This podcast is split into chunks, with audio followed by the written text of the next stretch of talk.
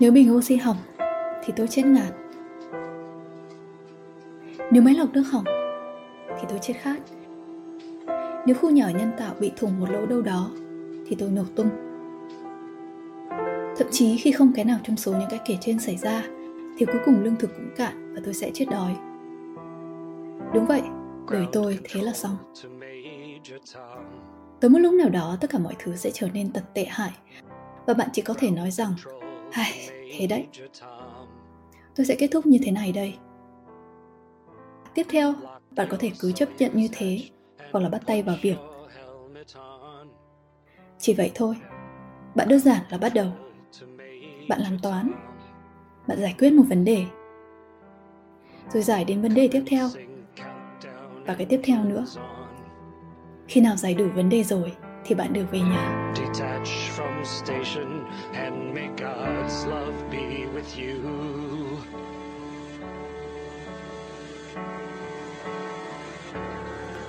chào, các bạn đang lắng nghe Only Normal Podcast, nôm na tiếng Việt là bình thường một cách bất thường.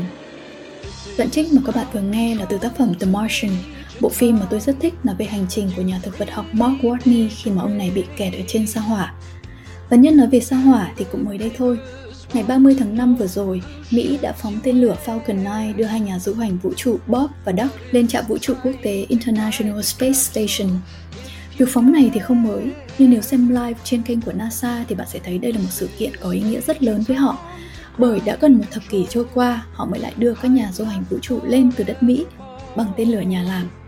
Mà nhà làm ở đây không phải là chính phủ mà là tư nhân làm, với chi phí chỉ bằng 1 phần 3 Mỹ oai. Thế thì việc phóng thành công Falcon 9 nó là một cái dấu mốc quan trọng để từ đây loài người sẽ quay lại với mission thám hiểm vũ trụ, trở lại mặt trăng, xây moon base, rồi tiếp theo là tiến tới terraform sao hỏa. Trong podcast ngày hôm nay chúng ta sẽ trò chuyện với Hải về sao hỏa, hành tinh thứ tư trong hệ mặt trời, để xem tại sao nó lại được chọn là đích đến tiếp theo của nhân loại. Chào Hải. Hello Vân. Này, sao hỏa là một hành tinh như thế nào em? Hmm.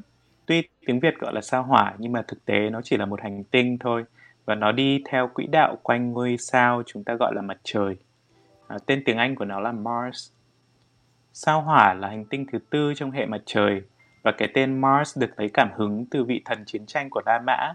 Vì người La Mã khi mà nhìn lên bầu trời thì thấy hành tinh này có một màu đỏ rất là máu me. Ngoài ra thì những nhà thiên văn La Mã như là Ptolemy còn thấy là quỹ đạo của sao hỏa rất lạ ở một số thời điểm. À, nó chạy ngang bầu trời xong rồi vòng ngược lại rồi lại quay trở về quỹ đạo cũ như là một sự tức giận nóng lạnh bất thường của một vị thần. Ơ nhưng mà tại sao nó lại bay như thế được? Ừ, cái hiện tượng quỹ đạo bất thường của sao hỏa còn gọi là apparent retrograde motion. Đây là hiện tượng di chuyển lùi xảy ra khi trái đất và sao hỏa ở trong trạng thái planetary opposition hay còn gọi là trạng thái xung đối. Khi đó vận tốc góc của trái đất nhanh hơn sao hỏa rất nhiều và chị nhìn lên bầu trời sẽ thấy sao hỏa đi ngược hướng ở trên bầu trời. Ừ, thế thì còn cái màu đỏ của nó ấy, thì là đến từ đâu? Màu đỏ của sao hỏa đến từ cái uh, vật chất sắt oxit có dư giả trên bề mặt chứ không phải là đến từ cái cái nóng như là nhiều người có thể hiểu lầm. À, màu này nó tương tự như những cái dỉ sét đóng trên các cái vật dụng sắt thép chúng ta hay thấy hàng ngày. Nhiệt độ của sao hỏa thực chất là rất là lạnh à, trung bình chỉ có âm 80 độ C nhưng có thể lên đến 30 độ C và xuống âm 120 độ C tùy thuộc theo những cái mùa và vị trí địa lý ở trên sao hỏa. Ơ, à, sao hỏa có mùa à? Có mấy mùa? À, mùa trong năm thì là một cách nói có ích để miêu tả cái thời gian và trạng thái của thiên nhiên trong trái đất thôi. Người ta cũng thường nói vậy về các cái mùa của sao hỏa, xuân hạ thu đông, vì là cái hình hài quỹ đạo và cái độ nghiêng trục quay của sao hỏa nó tương đối giống so với trái đất nên là sao hỏa cũng có một mùa cực lạnh, một mùa cực nóng và hai mùa tương đối ôn hòa. Mặc dù vậy, một mùa trên sao hỏa có thể kéo dài gấp đôi một mùa trên trái đất bởi vì cái orbital period hay còn gọi là cái quỹ đạo giao hồi của nó kéo dài đến tận 780 ngày. Điều này có nghĩa là um, sẽ mất tầm 2 năm của trái đất để sao hỏa có thể thực hiện một vòng quanh mặt trời. Ừ, như vậy là cái ấn tượng chung chung của mọi người về sao Hỏa là nó khô và nóng như một cái sa mạc cằn cỗi thôi thì, ờm, cũng không chính xác lắm đúng không? Thế thì trên sao hỏa còn gì hay nữa không? À, hay ho thì nhiều lắm. Trên sao hỏa chị sẽ có thể bắt gặp những cái cảnh tượng mà chưa bao giờ nhìn thấy. À, ví dụ như là những cái bạn mà có sở thích à, đi phượt, à, chinh phục đỉnh núi sẽ có thể chiêm ngưỡng cảnh núi non hùng vĩ trên Olympus Mons. À, đây là ngọn núi lửa lớn nhất trong hệ mặt trời. Nó cao gấp 7 lần núi Phan Xipang của Việt Nam. Này có phải là tại vì cái trọng lực của sao hỏa nó rất là thấp chỉ bằng 1 phần 3 trái đất thôi thế nên là dù núi rất là cao nhưng cũng sẽ không bị collapse bởi cái sức nặng đấy đúng không? Đúng vậy chị ạ. Trọng lực thấp ở trên sao hỏa à, là một trong những cái yếu tố dẫn đến những cái cấu trúc địa lý rất là hùng vĩ ở đấy. Ngoài ra nếu ai mà lãng mạn ấy thì có thể đến sao hỏa để xem những cảnh tượng ngược đời như là hoàng hôn xanh. Hoàng hôn xanh á, màu xanh blue á? Ừ, đúng rồi sao hỏa có bầu trời đỏ nhưng mà khi mặt trời lặn thì sẽ có màu xanh. Cảnh tượng này nó vừa được ghi hình chính thức bởi con xe robot thám hiểm Curiosity của NASA. Điều này là do ở sao hỏa thì có các cái hạt bụi siêu mịn, chắc uh, còn mịn hơn cả bụi ở Hà Nội. Những cái hạt bụi này thì nó phù hợp để tán xạ ánh sáng tần số màu xanh. Trong hoàng hôn thì ánh sáng từ mặt trời sẽ đi xuyên qua lớp khí quyển dày hơn – và làm các cái quầng ánh sáng màu xanh quanh khu mặt trời hiện lên rõ ràng hơn. Ừ, có núi rồi. Thế thì sao hỏa có biển không? Nói về những cái địa hình kỳ vĩ nếu mà nhìn ảnh chụp cái à, Valles Marineris thì sẽ thấy nó là một hệ thống các cái hẻm núi to khủng khiếp. Mà nếu đặt Grand Canyon ở Mỹ vào thì nó cũng sẽ lọt thỏm ở trong đấy. Thì những cái hẻm núi kiểu này ấy, nó thường là được tạo nên bởi các cái dòng chảy lớn nó khắc tạc vào địa hình. Và người ta ước tính là cái dòng nước mà đã tạo nên cái Marineris Valley này thì nó sẽ phải bằng tầm 200 con sông Amazon cộng lại tức là một cái khối lượng nước khổng lồ. Ừ đúng rồi chị ạ à, khi nhìn vào những cái địa hình ở sao hỏa thì các nhà khoa học có thấy nhiều những cái riverbed hay còn gọi là những cái lòng sông ấy À, nhưng mà bây giờ thì những cái khu vực này đã cạn khô hết rồi. Do bầu khí quyển của sao hỏa quá mỏng nên là nước đã bốc hơi hết hoặc là bị đóng băng trên mặt đất, chủ yếu tập trung ở cái vùng polar ice cap của sao hỏa. Ơ nhưng mà vừa xong em bảo là nhiệt độ sao hỏa có thể lên tới 20 độ C mà. Thế thì tại sao lại không có nước lỏng? À, đó là do cái áp suất ở trên bề mặt sao hỏa quá là thấp đá vừa tan một cái đã hóa hơi thành nước rồi mà không thể nào đi qua cái thể lỏng. Trong vật lý có một cái khái niệm gọi là the triple point of water, điểm ba trạng thái của nước. Ấy. À, nó là điều kiện về nhiệt độ và áp suất sẽ có thể khiến nước tồn tại ở cả ba thể, khí, lỏng và rắn. Khi nhiệt độ sấp xỉ 0 độ C và áp suất trên dưới 6.1 mB thì chuyện này hay xảy ra. Áp suất khí quyển trung bình của sao hỏa thì là dưới 6.1 mB nên mới khó tìm được trạng thái lỏng của nước. Tuy nhiên, đây là áp suất trung bình thôi. À, có một số nơi cụ thể trong sao hỏa thì có thể có áp suất cao hơn, ví dụ như là những vùng thấp của Helios Planitia. Nếu muốn đi tìm nước lỏng thì khả dĩ hơn có những cái nguồn nước ngầm có thể được phát hiện dưới bề mặt sao hỏa vì ở đó áp suất nó lớn hơn. Ừ, vậy thì nhìn sơ bộ sẽ thấy là sao hỏa cũng có nhiều yếu tố khá là giống trái đất đúng không?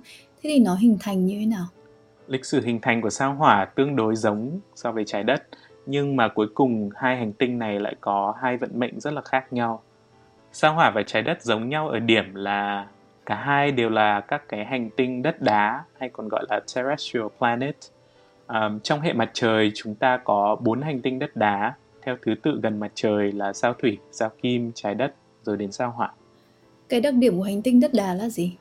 Những cái hành tinh đất đá thì có đặc điểm là bề mặt thì khá là cứng, khối lượng nhỏ nhưng mà trọng lượng riêng lại rất là cao. Như chúng ta biết thì um, ba thể phổ biến của vật chất trong vũ trụ là thể khí, thể lỏng và thể rắn. Do ở gần mặt trời nóng nên là nhiều vật chất của các cái hành tinh đất đá thì nó đã hóa khí và bay lên vũ trụ rồi. Nó chỉ để lại những cái vật chất hầu hết là trong thể rắn, có trọng lượng riêng cao. Tóm lại là vì cũng là hành tinh đất đá, nên là sao hỏa đều có những cái nguyên tố cần thiết cho sự sống, như là trái đất chúng ta. Ví dụ, nó có oxy, nitơ, carbon và các kim loại khoáng chất khác. Ừ thế thì đúng là rất là giống trái đất thế khi mà mới hình thành ấy thì ở sao hỏa có nước không Ừm, bây giờ thì hầu hết nước đã đóng băng ở hai cực của hành tinh này, nhưng sao hỏa hồi xưa thì cũng không không không hẳn là như vậy. Um, thậm chí là khi mà chúng ta theo dõi sao hỏa ở trên tàu vũ trụ, tàu Mars Reconnaissance Orbiter đã tìm thấy rất là nhiều bằng chứng địa lý cho thấy là sao hỏa đã từng là một thế giới biển rất là sống động. Ví dụ, chúng ta đã phát hiện ra các cái dấu hiệu sói mòn được tạo ra bởi các dòng chảy của chất lỏng những cái con kênh tại vùng Noachis Terra à, dịch ra từ tiếng Latin ra là thế giới của Noah bởi vì còn nó có rất là nhiều nước ấy. hoặc là dấu hiệu của các cái um, thác nước khổng lồ rộng 10 km, cao 4 km tại à, uh, Ekskasma để so sánh thác nước cao nhất của thế giới là thác Angel của Canaima chỉ thấp bằng 1 phần tư thôi. Tóm lại là các nhà khoa học nghĩ rằng là tầm 4 tỷ năm về trước, sao hỏa là một thế giới lý tưởng hơn trái đất rất là nhiều. À, nó có biển này, nó cũng có một tầng khí quyển dày với đầy đủ các cái yếu tố để hình thành sự sống. Tuy nhiên thì qua hàng tỷ năm cho đến hiện tại, nó đã trở thành một sa mạc lạnh, khắc nghiệt và khác hẳn so với trái đất. Lý do cho cái sự thay đổi khắc nghiệt đấy là gì? Theo em biết thì nhiều nhà khoa học giả thiết là cái yếu tố khác biệt lớn nhất của sao hỏa và trái đất là sao hỏa nhỏ hơn trái đất rất là nhiều. À, nó chỉ có một nửa đường kính của trái đất và tầm 1 phần 10 thể tích thôi. Cái điều này đã khiến cho tâm của nó mất nhiệt rất là nhanh chóng qua hàng tỷ năm và nó đã không giữ được cái dòng chảy kim loại trong tâm nó. Nó mất đi cái magnetic field của nó. À, magnetic field là những cái từ trường toàn cầu của nó. Ấy khi mà nó mất từ trường ấy thì cũng là lúc nó sẽ mất đi dần khí quyển bởi vì những cái ảnh hưởng của bão từ từ mặt trời. Việc này người ta đã nghiên cứu qua con tàu Maven vòng quanh sao hỏa với quỹ đạo hình elip, tiếp xúc và đo đạc trực tiếp tầng khí quyển của nó cho thấy là sao hỏa đang à, thất thoát khí ra vũ trụ. Tầng khí quyển mỏng của sao hỏa khiến nước không thể nào giữ được trạng thái lỏng và đóng băng quanh năm mặc dù nhiệt độ có thể lên đến 20-30 độ C ở một số thời điểm trong năm. Ừ, nhưng mà này chị thắc mắc là tại sao sao hỏa lại nhỏ hơn trái đất mặc dù là nó được sinh ra gần nhau? À, cái này nó liên quan nhiều đến uh, sự hình thành của các hành tinh và một trong những yếu tố quyết định là do nó ở gần sao thổ hơn. Trong cái thuở sơ khai của hệ mặt trời thì sao thổ đã dịch chuyển gần mặt trời hơn vào những vương quốc của các hành tinh đất đá rồi cướp đi rất là nhiều vật chất trong khu vực lân cận sao hỏa. À, ok. Như vậy thì sơ lược lại những cái em vừa nói, sao hỏa nó là một hành tinh đất đá có bầu khí quyển mỏng hơn trái đất, trọng lực thì chỉ bằng 1 phần 3, địa hình núi thì hùng vĩ và đồ sộ hơn trái đất rất là nhiều. Tuy nhiên biển lại cạn hết nước và giờ chủ yếu chỉ còn băng đóng ở hai cực mà thôi. Thế thì ngoài cái hoàng hôn màu xanh là cái mà ta chưa từng thấy bao giờ ở trái đất ấy, còn lại những cái kia nó khá là dễ tưởng tượng, chẳng hạn như là phong cảnh khá giống với sa mạc này. Um, thế nên là các cái phim sci-fi như là The Martian thì thường nó được quay ở những cái địa điểm đấy. Các nhà khoa học cũng thường xuyên đến những cái sa mạc này để nghiên cứu và giả lập lại cái môi trường, chạy thử các cái con rover mà họ thiết kế để đưa lên sao hỏa đúng không? Đúng rồi chị ạ nhờ những cái nghiên cứu thử ở sa mạc đầy cát bụi này mà NASA đã phóng thành công tổng cộng là bốn con rover lên bề mặt sao hỏa rồi.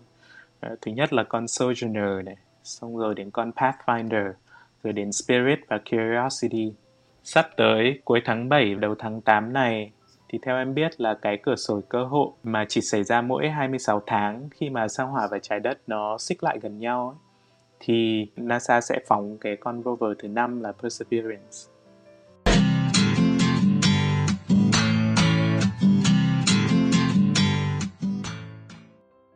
Có một cái câu hỏi như thế này là tại sao tự nhiên đang yên đang lành ở trái đất mà à, mọi người lại có ý tưởng là đi lên sao hỏa?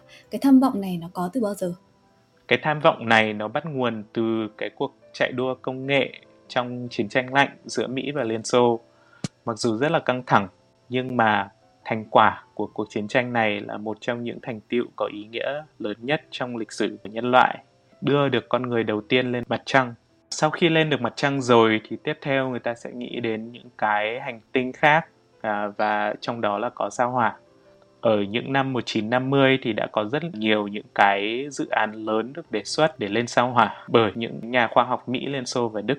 Tuy nhiên thì khi chiến tranh lạnh kết thúc cái hoài bão chinh phục vũ trụ này dần dần bị lãng quên Ừ đấy, khi mà nói về hoàn cảnh ra đời và phát triển của những cái dự án công nghệ này ấy, thì ta thường thấy nó bắt nguồn từ chiến tranh. Chẳng hạn như cái việc đi lên mặt trăng thì cũng từ chạy đua vũ trang trong chiến tranh lạnh mà ra. À, thế thì tại sao lại là chiến tranh và chạy đua vũ trang nhỉ? Ý nghĩa của thám hiểm vũ trụ trong cái hoàn cảnh này là như nào? À, em nghĩ là chiến tranh là một hoàn cảnh rất là đặc biệt để thúc đẩy công nghệ phát triển. Khi mà chị có cái sự đồng lòng của cả một cộng đồng, có chung một mối nguy, một kẻ thù, thì chị có thể tập trung các cái nguồn lực của cả một đất nước để dồn vào công nghệ. Có thể thấy là hai công nghệ có ý nghĩa lớn nhất trong thế kỷ thứ 20 làm thay đổi cuộc sống của nhân loại là internet và năng lượng hạt nhân thì đều đến từ cái bối cảnh này. Nó đều là những cái công nghệ được phát triển cho kỹ thuật quân sự và sau này thời bình thì đem ra cho dân chúng dùng free và trở thành động lực mạnh mẽ trong phát triển kinh tế. Ừ, vậy thì có thể thấy là sau chiến tranh thì ta phần nào thiếu đi động lực để thúc đẩy công nghệ phát triển. Như Elon Musk cũng từng nói là technology doesn't improve itself và cũng đúng thật là như vậy bởi vì nếu mà nhìn vào công nghệ vũ trụ ấy, thì ta sẽ thấy là nó hầu như không thay đổi mấy từ sau chiến tranh lạnh. Các cái, các cái ngành khác cũng chưa thấy có một cái bứt phá nào mà có ý nghĩa tương đương như là internet và năng lượng hạt nhân. Có fusion thì tiềm năng nhưng mà chi phí quá lớn nên là chưa scale up được. Công nghệ tên lửa cũng vậy, chỉ đến khi mà Elon quyết tâm nhảy vào làm tên lửa inspire cả cái ngành đấy thì mới dần cải thiện được. Và bây giờ chi phí nó giảm được xuống còn 1 phần 3 thế thì để thấy là muốn khoa học công nghệ phát triển rõ ràng là cần cả quyết tâm cũng như là nguồn lực cực lớn. Ai nhắc đến fusion ấy thì để scale up nó thì chị sẽ phải cần rất là nhiều deuterium deuterium là một cái đồng vị hiếm có của hydro À, khác với các cái nguyên tử hydro thông thường thì deuterium có một neutron và có thể đóng vai trò xúc tác những cái phản ứng fusion. À, nhân tiện thì chị có biết là trên sao hỏa có cái sản lượng deuterium gấp 10 lần trên trái đất không? Đấy, vậy nên là cái việc đi lên sao hỏa nó sẽ là một động lực lớn để phát triển những cái ngành như là nuclear fusion. Ừ, thế thì đúng là có thêm động lực để đi lên sao hỏa đấy. Tuy nhiên là nói về những cái nguồn năng lượng để thay thế thì hiện giờ ờ, về năng lượng sạch nó cũng có những cái option khác như là năng lượng mặt trời, năng lượng gió, rồi thì năng lượng hạt nhân. Thế nên là thật ra người ta vẫn chưa toàn tâm toàn ý để mà tập trung vào phát triển fusion hay là đi lên sao hỏa. Đặc biệt là bây giờ ở trong thời bình ấy, câu chuyện đấy cũng chưa nhận được nhiều cái sự chú ý. Thế thì theo em là nếu mà ở trong thời bình ấy, thì có cái động lực gì để khiến người ta đi lên sao hỏa? À, về mặt thực tiễn thì sao hỏa là bước tiến tiếp để nhân loại có thể thám hiểm và nghiên cứu về những cái câu hỏi lớn trong khoa học. À, ví dụ trong tập về simulation hypothesis thì chúng ta đã thảo luận về cách phải đến tận nơi, nhìn tận mắt những cái hành tinh và vùng đất mới với những cái điều kiện vật lý khác lạ so với trái đất thì mới có thể tìm hiểu và nghiên cứu được về sự hình thành của chính trái đất và nguồn gốc của sự sống à, bản chất của tiến hóa những cái câu hỏi như vậy. Ví dụ nhé à, nếu bây giờ chúng ta tìm thấy được cái sự sống đơn sơ bắt nguồn từ sao hỏa thì trái đất không còn là cái nôi duy nhất của sự sống đúng không? Ừ. à, cái này em nghĩ sẽ gây ra một cái cuộc cách mạng đi tìm sự sống ở những nơi xa xôi hơn như là cái vệ tinh Titan và Enceladus của sao mộc đồng thời thì nó cũng có thể là một bằng chứng cho một số những cái thuyết nghe có vẻ điên rồ. Ví dụ như là cái thuyết panspermia à, nó nói là sự sống đã bắt nguồn từ sao hỏa rồi thiên thạch đã chở nó, nó qua trái đất và tiến hóa thành những sinh vật như chúng ta. Ừ cái đấy là phim uh, Ad Astra của Brad Pitt đúng không? Ừ nhưng mà Ad Astra Brad Pitt là nó ở Neptune nhưng mà cái Neptune ấy thì uh, nó rất là lạ bởi vì mặc dù ở rất xa mặt trời nhưng mà nó có rất nhiều năng lượng ấy thế nên ông ấy mới đến muốn đến đấy kiểu không biết là cái gì đã tạo ra những cái năng lượng đấy ờ, có nhiều năng lượng thì somehow là sự sống có thể được assemble đúng không? Yeah, nó là một trong những cái đấy. À, ngoài ra về mặt thực tiễn thì khoa học vũ trụ cũng là nơi khởi nguồn của những công nghệ có ích cho nhân loại có những ví dụ điển hình như là vệ tinh nhân tạo ờ, uh, GPS đã phủ sóng giúp con người liên lạc với nhau giữa khoảng cách lớn này. Uh, ngoài ra còn có những cái công nghệ CAT và MRI để chuẩn đoán và điều trị bệnh. Uh, chúng đều có nguồn gốc từ nghiên cứu vũ trụ. Trong thời điểm khởi nghiệp thì chính Apple ấy, uh, cũng đã lợi dụng các cái công nghệ như là công nghệ Bluetooth không dây và máy ảnh kỹ thuật số của NASA để sử dụng vào iPhone cái iPhone mà chị em và hàng triệu người trên thế giới đang sử dụng ngay lúc này. À, còn một cái nữa là tampon đúng không? Nó được phát minh để phục vụ cho các uh, phi hành gia nữ ấy. Uầy, chuẩn. ok, bởi vì cái sao hỏa ấy thì nó là hành tinh đạt uh, hai tiêu chí quan trọng lớn. Uh, thứ nhất là nó gần và thứ hai là nó có những cái đặc điểm giống trái đất nhất trong hệ mặt trời. À, nếu nền văn minh nhân loại có thể có mặt tại sao hỏa thì chúng ta có thể phòng ngừa được à, một số những cái nguy cơ tuyệt chủng hay còn gọi là những cái existential risk. Ngay trước khi Stephen Hawking tuyệt chủng à, thì ông ấy đã nói là à, loài người chỉ có trên dưới 100 năm nữa để sống trên trái đất thôi. Ông trích dẫn ra những cái vấn đề ngày càng mang tính vĩ mô, phức tạp và nan giải như là thay đổi khí hậu này, thiên thạch rơi, bệnh dịch hoành hành và gia tăng dân số. Nhiều các nhà triết học, khoa học và doanh nhân nổi tiếng đương đại thì cũng nghĩ là không nên đặt cược tất cả các cái vận mệnh của sự sống ở chỉ trái đất thôi mà chúng ta phải tìm kiếm à, đa dạng hóa nó đi khắp nơi khác trong giải ngân hà vậy thì cái hành trình đó phải bắt đầu từ sao hỏa đúng không? À, em vẫn nhớ cái câu chuyện trong uh, bộ phim Interstellar của Christopher Nolan trong đó thì uh, loài người đã phải trả giá rất là đắt cho cái tầm nhìn ngắn hạn của mình. Uh, cuối cùng chúng ta đã phải uh, nhờ vào công lao của những con người tiên phong đầy dũng cảm uh, vượt qua cái tàn nhẫn khắc nghiệt của vũ trụ để rời khỏi trái đất và tìm ra ngôi nhà mới cho nhân loại. Ừ, nói về chuyện đối phó với nguy cơ tuyệt chủng thì uh, có một số cái ý kiến pushback như thế này. Đấy là thay vì lo đi lên sao hỏa thì tại sao em lại không tập trung vào giải quyết tình hình ở trên trái đất? À, em nghĩ là chúng ta có thể thực hiện cả hai mà. À, bởi vì lịch sử đã cho thấy là những cái suy thoái của những cái nền văn minh loài người vĩ đại như là triều đại Trung Hoa các cái đế chế như là đế chế La Mã Mông Cổ đều là do những vua chúa ngự trị đã rất là tự tại và lười biếng. À, họ không có tham vọng để phát triển có một số thí nghiệm đương thời như là thí nghiệm vũ trụ thứ 25 của John Calhoun thì cũng cảnh báo về những cái nguy cơ tha hóa hành vi xã hội nếu uh, con người không có động cơ phát triển. Em cũng biết một số những cái nghiên cứu trong trí tuệ nhân tạo như là thí nghiệm về bài toán multi-arm bandit ấy, nó cho thấy là chúng ta sẽ tối đa hóa cái lợi ích nếu luôn chọn thám hiểm một chút. À, vì vậy loài người chúng ta luôn cần phải cân bằng giữa cái khai thác ờ, và cái thám hiểm. Một ví dụ đơn giản dễ hiểu nhé là chị có thể có những trải nghiệm tốt hơn nếu mà chị thỉnh thoảng đi thử nghiệm ăn quán mới chẳng hạn. Thay vì là chị suốt ngày đi ăn uh, quán ờ, ở tại hiện uh, vì biết đâu quán mới sẽ có những cái món ngon hơn. Chúng ta hoàn toàn có thể mở rộng cái logic đó với những cái vấn đề vĩ mô hơn. À cái multi-armed bandit của em ấy thì nó làm chị nhớ đến một cái mechanism trong chọn lọc tiến hóa gọi là Explorer Mode. Trong đấy người ta lý luận là những cái cuộc thám hiểm nó là canh bạc, rủi ro cao nhưng mà lợi ích tiềm năng cũng rất là lớn. Và tính toán một cách lý trí thì sinh vật sẽ nên chủ động thám hiểm, tìm cơ hội mới thay vì ngồi nguyên một chỗ và lo cạnh tranh cho một cái population có mật độ càng lúc càng lớn. Một số người còn cho rằng chính Explorer Mode nó mới là động lực cơ bản cho tiến hóa để dẫn đến một cái sinh quyển đa dạng như ta có ngày nay chứ không phải như bình thường mọi người vẫn nghĩ là sinh vật tiến hóa là do các cái đột biến ngẫu nhiên. Tại vì sao? Bởi vì nó là một cái cơ chế chủ động, sinh vật chủ động tìm kiếm và thử nghiệm thay vì bị động ngồi đợi đột biến mà phần lớn lại là các cái đột biến xấu, thỉnh thoảng mới có một cái tốt. Đúng vậy chị ạ. À, thế thì hãy nói thêm một chút về cái nghiên cứu vũ trụ số 25 mà em vừa nhắc đến đi. Um, cái đấy còn gọi là Mice Utopia, tức là địa đàng của loài chuột đúng không?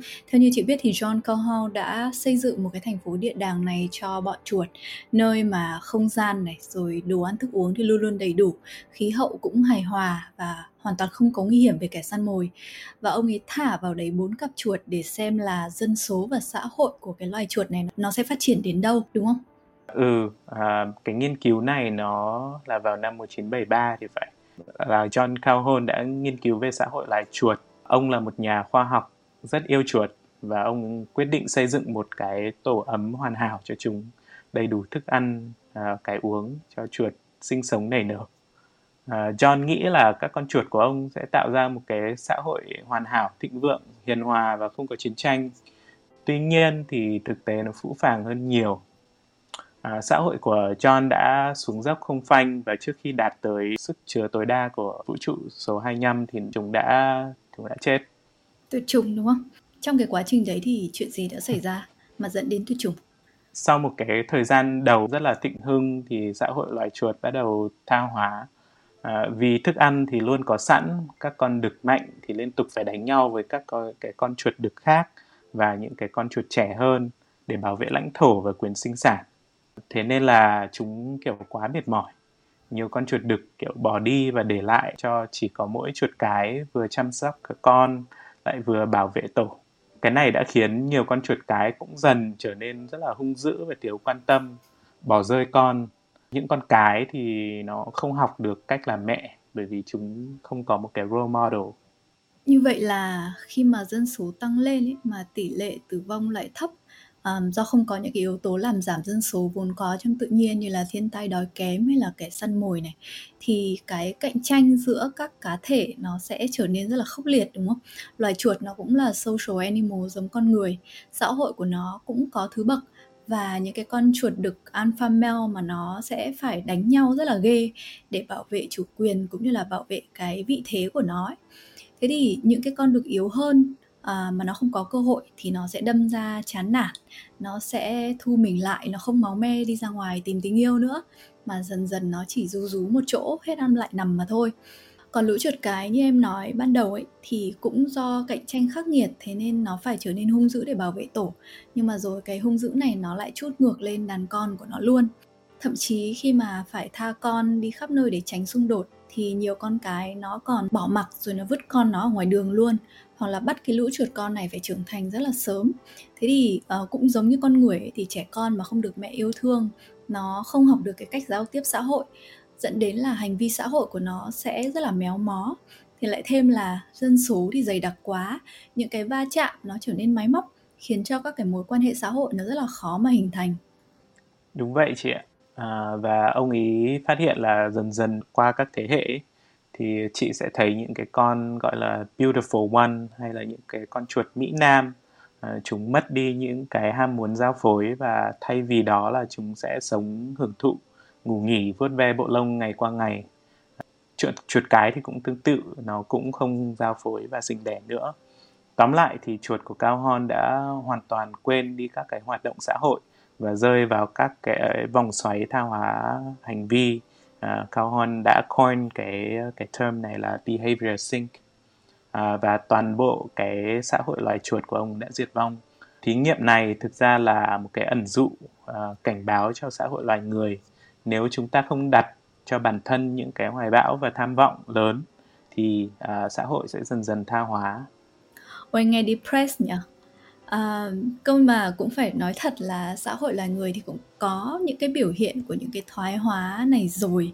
Ở bên Nhật ấy chị thấy là chủ yếu thì mọi người vẫn có công ăn việc làm. Công ăn việc làm này cho họ lương lậu đủ ăn nhưng mà để nuôi gia đình vợ con thì nói thật là sẽ khá vất vả. Thì cả nam giới và nữ giới họ hầu như là không máu kết hôn nữa. Dân số thì lại già hóa rất nhanh. Thậm chí có một bộ phận nam giới được gọi là herbivore men là động vật ăn cỏ ấy. Đội này không hứng thú yêu đương tình ái gì nữa, mà dành chủ yếu thời gian vào chơi game. Nó khá là giống cái đám chuột mỹ nam của em đấy. Để rồi là một số những cái người mà cứ lầm lầm lũi lũi như vậy thì họ sẽ thấy mất đi ý nghĩa của cuộc sống. Rồi một ngày đẹp trời nào đấy, thậm chí là cầm dao ra đường đâm ai đó để có được sự chú ý của xã hội tóm lại, đúng như Cao Hon đã nói là khi mà người ta không có cái mục đích sống và không có một vai trò nhất định trong xã hội, thì bạo lực và sụp đổ cấu trúc xã hội là cái điều không tránh khỏi được. Thế thì cũng rất có thể là cái việc đi lên sao hỏa nó sẽ cho những cái thế hệ tương lai của chúng ta cái mục đích này. Nó cũng khá là phù hợp bởi vì là con người sau hàng triệu năm tiến hóa thì cái tâm lý ưa khám phá, thích phiêu lưu nó cũng ăn sâu vào trong tiềm thức của chúng ta rồi hành vi phiêu lưu khám phá này nó adaptive nó mang đến rất là nhiều lợi ích và sự phát triển vượt bậc cho giống loài thế thì đấy là lý do tại sao mà chúng ta lại cảm thấy được truyền cảm hứng dâng trào mãnh liệt mỗi khi mà nghe về những cái space mission hay là đi xem sci-fi đúng không? Ừ. À, và cũng chính Cao Hon cũng đã hiểu được cái ý nghĩa của thí nghiệm chuột của ông uh, ông đã dành phần lớn cuộc đời còn lại để thành lập các cái tổ chức đào tạo phi hành gia và giáo dục về khoa học vũ trụ cho thế hệ trẻ.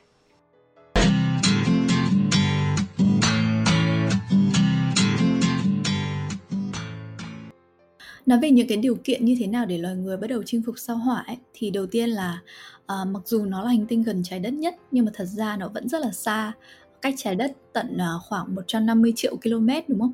Thế thì nếu mà đi đến sao hỏa nó sẽ tương đương với việc nhảy lên máy bay và đi vòng quanh trái đất khoảng 4.000 lần. Thế thì bài toán đầu tiên của chúng ta sẽ là đi đến sao hỏa như thế nào? Uhm, thực chất là cái chuyến đi đến sao hỏa nó sẽ khác rất là nhiều so với các cái chuyến thám hiểm ở trái đất chúng ta đã từng thực hiện. À, vì đường đi là chân không vũ trụ. À, di chuyển trong chân không vũ trụ thì có ưu điểm là chúng ta sẽ không gặp phải những cái chướng ngại vật vũ trụ không có mặt đất và cũng không có tầng khí quyển ngăn cản chuyển động của tàu. Theo định luật thứ nhất của Newton thì sau khi tạo ra cái lực đẩy ban đầu thì tàu sẽ bảo toàn được vận tốc và không cần thêm những cái lực khác để tác động. Tuy nhiên thì nhược điểm của chuyến đi này là chúng ta phải tìm ra một cách hiệu quả để thoát khỏi cái giếng trọng lực của trái đất. À, khi chúng ta nghĩ đến việc đi lại thì thực chất chúng ta đang dùng cái định luật thứ ba của Newton à, đẩy các vật thể xung quanh để vươn lên. À, ví dụ như là khi mà chị đi bộ thì chị sẽ đẩy mặt đất, khi chị lái thuyền thì chị sẽ đẩy nước và lái máy bay sẽ đẩy không khí. Nhưng ở trên chân không thì không có cái gì để đẩy cả, nên là phải mang theo những cái vật để đẩy à, và đó chính là nhiên liệu tên lửa chúng ta sẽ phải dùng nhiều nhiên liệu tên lửa để đạt một cái vận tốc đủ cao thoát khỏi cái lực hấp dẫn của trái đất à, gọi là escape velocity. Có một vấn đề quan trọng ở đây là cái phương trình tên lửa của Tsiolkovsky thì nói là chị càng cho thêm nhiên liệu thì cái độ hiệu quả của một đơn vị nhiên liệu thì càng giảm vì nhiên liệu đó lại phải tải chính cái trọng lượng của nó. Cho đến một mức độ nào đó việc cho thêm nhiên liệu để mang theo nhiều thứ là hoàn toàn vô nghĩa tóm lại cho đến bây giờ thì con người vẫn chỉ mang được rất là ít vật chất lên vũ trụ thôi à, vì hầu hết trọng lượng của một chiếc tên lửa đều là nhiên liệu À hôm trước lúc mà chị em mình ngồi xem phóng Falcon 9 ấy, chị thấy là cái lúc bắn thì tên lửa nó đi lên theo một góc nghiêng chứ không phải là thẳng đứng. Vì sao tên lửa lại bắn nghiêng như thế? À, cái này thì nhiều người cũng khó hình dung À, để hiểu hơn thì chị với em có thể làm một thí nghiệm tưởng tượng như sau nhé. À, chị hãy hình dung mình là một lực sĩ sống và làm việc tại Hà Nội. Chị có cánh tay cực khỏe và mọi người đều trầm trồ trước khả năng ném đá của chị. Chính xác đấy. À, ý, ý em là chị có thể à, ném đá rất là xa. À, giả dụ nhé là chị ném một viên đá sang phía tây bắc nó bắn lên trời và theo hình vòng cung rơi từ từ qua biên giới xuống nóc một chiếc xe túc túc tại thủ đô Bangkok, Thái Lan. Ok. Ok, em hình dung ra chưa? Nhỉ? Ok, nhưng mà chị không hài lòng vì chị thấy là ném nhẹ quá. Chị luyện tập thêm 5 năm để ném được xa hơn. Lần này chị ném viên đá một lần nữa, nó bay lên trời và rơi xa hơn. Nó rơi tại Dubai, Ả Rập Xê Út. Hmm, chị vẫn không hài lòng và chị quyết định tiếp tục luyện 5 năm nữa để ném đá. Lần này nó cũng bay và nó rơi mãi rơi mãi thì nó rơi xuống New York, Mỹ, nơi Covid đang hoành hành. À, cuối cùng thì chị đã quyết tâm lên núi tu luyện tàu hỏa nhập ma để ném viên đá lần cuối cùng. Lần này nó bay lên và nó rơi rất là lâu rơi một vòng quanh trái đất và rơi đúng vào đầu chị tại Hà Nội. Sáng tạo lên em đi viết sci-fi được rồi đấy Hải ừ nhưng mà em hy vọng chị ờ, hình dung được cái xu hướng ở đây ấy. À, chúng ta luôn mặc định là kiểu mặt đất phẳng nhưng trong một cái viễn cảnh nó vĩ mô hơn thì mặt đất khá là cong. Nếu vận tốc viên đá mà nó chậm thì cái lực hấp dẫn sẽ thắng và kéo nó rơi nhanh xuống mặt đất. Nhưng nếu nó bay rất nhanh thì viên đá dù có rơi nó cũng sẽ không rơi được trúng mặt đất bởi vì mặt đất nó cong. Cho đến một tốc độ nào đó viên đá của chị sẽ không thể rơi xuống mặt đất vì mặt đất sẽ luôn cong và nếu không có các tác động khác vào nó thì nó sẽ tiếp tục bay như thế người ta gọi là viên đá sẽ bay trong quỹ đạo quanh trái đất à, tên lửa và trạm vũ trụ quốc tế ISS nó cũng hoạt động với nguyên lý đó Ừ, thế thì nếu mà muốn lên sao hỏa ấy, thì ta cứ phóng tên lửa và tàu vũ trụ đi lên từ trái đất à? Hay là có trạm trung chuyển nào không? Thực ra đấy cũng là một ý tưởng hay và hiện giờ thì người ta có hai cái trường phái chính liên liên quan đến việc là lên sao hỏa như thế nào. À, một cái trường phái thì nói rằng là phải thực hiện nhiều vụ phóng ngắn để tạo ra một căn cứ ở mặt trăng hoặc là trên quỹ đạo trái đất. Rồi từ những cái à, căn cứ đấy để xây những cái tàu vũ trụ lớn để bay đến sao hỏa. Vậy là họ sẽ kiểu như là ghép tàu trên không trung luôn ấy à, để họ tránh phải phóng một khối lượng lớn trực tiếp từ trái đất đến quỹ đạo.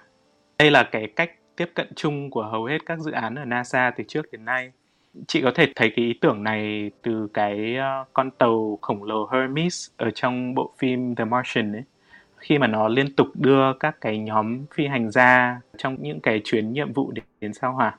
Cái cách này rất là tried and true bởi vì ISS đã được xây dựng như thế này. Nhưng mà nhược điểm của nó là cần rất là nhiều thời gian và kinh phí để xây tàu vũ trụ trên không trung. Có một trường phái thứ hai thì được đề xuất bởi kỹ sư hàng không vũ trụ Robert Zubrin trong cái cuốn tư liệu nổi tiếng là The Case for Mars ông đã đưa ra cái chương trình gọi là Mars Direct và ông ý muốn thực hiện nhiều vụ phóng thẳng trực tiếp lên sao hỏa. Ông sẽ luân phiên các cái cửa sổ cơ hội mà mỗi lần trái đất gần nhất với sao hỏa. À, vì vậy nên là thay vì phải xây một cái tàu vũ trụ to lớn để đem theo vật liệu và lương thực thì Zubrin đã đưa ra rất là nhiều những kế hoạch chiết xuất tái sử dụng các cái tài nguyên có sẵn tại sao hỏa mặc dù nó có rất là nhiều rủi ro nhưng mà cái kế hoạch của Zubrin thực sự là rất là táo bạo và nó hứa hẹn đưa con người đến sao hỏa sớm hơn với ít chi phí hơn. Gần đây thì lại có những cải tiến mới, có rất là nhiều phát minh mới về động cơ và tái chế tên lửa trong cái ngành vũ trụ được tiên phong bởi những công ty tư nhân như là SpaceX và Blue Origin. SpaceX của Elon Musk và Blue Origin của Jeff Bezos, CEO Amazon đúng không? Đúng rồi chị.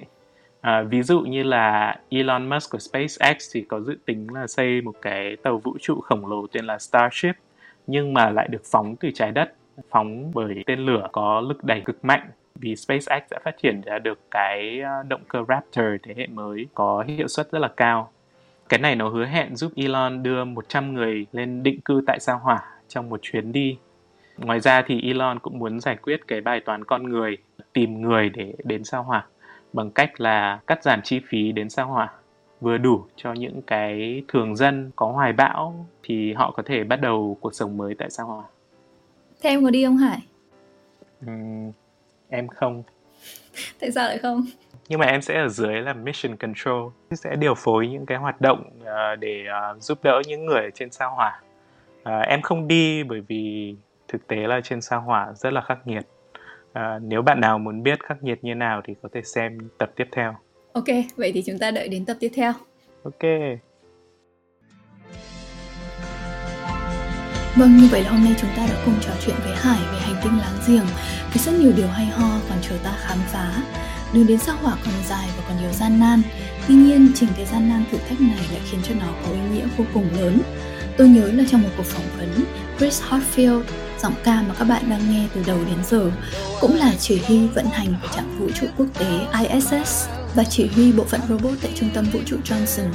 Ông đã nói rằng trong lịch sử Mỹ, thời điểm mà số lượng bằng tiến sĩ trên đầu người cao nhất, thời điểm mà có nhiều người nhất theo đuổi việc học hành, ngày đêm nỗ lực để đạt đến tận cùng giới hạn trí tuệ và khả năng sáng tạo là khi Mỹ có chương trình vũ trụ Apollo.